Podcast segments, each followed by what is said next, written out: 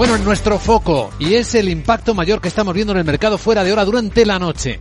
La caída en el mercado, pues además es la misma caída de casi el 7% tanto de Alphabet Google como de Microsoft. Dos de las mayores empresas de Wall Street están en apuros.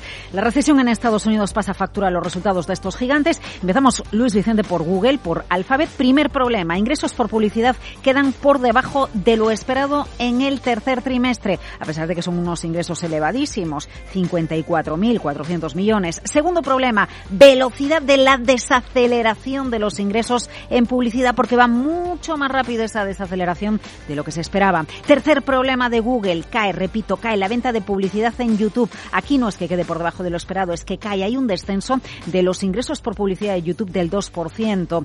Atención porque es la primera disminución de ventas, de anuncios de YouTube desde el año 2020, momento en el que la empresa empezó a informar de cómo evolucionaba de manera separada este negocio. Ruth Porat es la responsable financiera de Alphabet. YouTube Network, Dice que en YouTube y Red Network la desaceleración secuencial de crecimiento interanual en el tercer trimestre en comparación con el segundo refleja principalmente retrocesos adicionales en el gasto de los anunciantes. Y en el cuarto, el muy sólido desempeño de los ingresos del año pasado va a seguir creando comparaciones difíciles que van a afectar a las tasas de crecimiento interanuales de los ingresos publicitarios. El entorno lo reconocen, es difícil, Luis Vicente. Cuarto problema, el margen operativo de la empresa. 25%.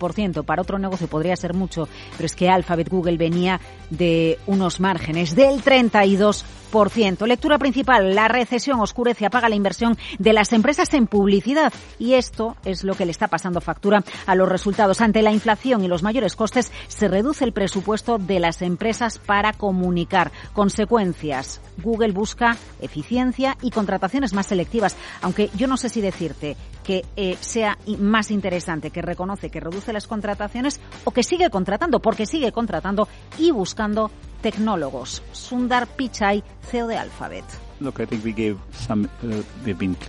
Dice que cree que han dejado claro que van a moderar su ritmo de contratación tanto en el cuarto trimestre como en 2023. Bueno, la consecuencia también la citabas tú, caída en bolsa tanto en Google como en Microsoft, porque Microsoft dibuja un escenario difícil. Rebaja previsiones de resultados en todas las divisiones para el segundo trimestre fiscal. Cloud, computación personal lo hace tras reconocer que la evolución de ingresos en el primer trimestre fiscal ha tenido la menor subida, ojo, en cinco años. Ejemplo, Azure, negocio en la nube y clave en los últimos años. Su crecimiento se reduce al 35%, es decir, crecer crece, pero solo un 35%. El mercado quería más. El concepto, las empresas y los consumidores aquí también reducen gastos. De hecho, la empresa reconoce que el mercado de PCs evoluciona peor de lo esperado. Las ventas del sistema operativo Windows, este es un buen termómetro, caen un 15% en el, en el, en el primer trimestre eh, del que estamos hablando en el caso de Microsoft. Caída del 15% de la venta de Windows. Bueno, marco nublado.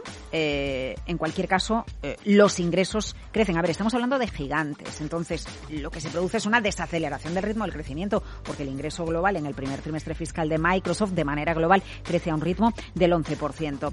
El resumen, tanto de Google como de Microsoft, reciben menos inversión, las empresas moderan su consumo y de ahora en adelante reconocen el crecimiento va a ser más lento.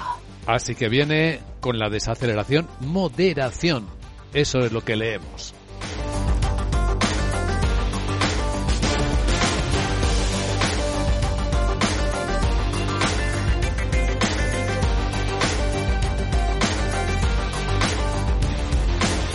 Capital la Bolsa y la Vida, el programa de radio que despierta la economía, con Luis Vicente Muñoz.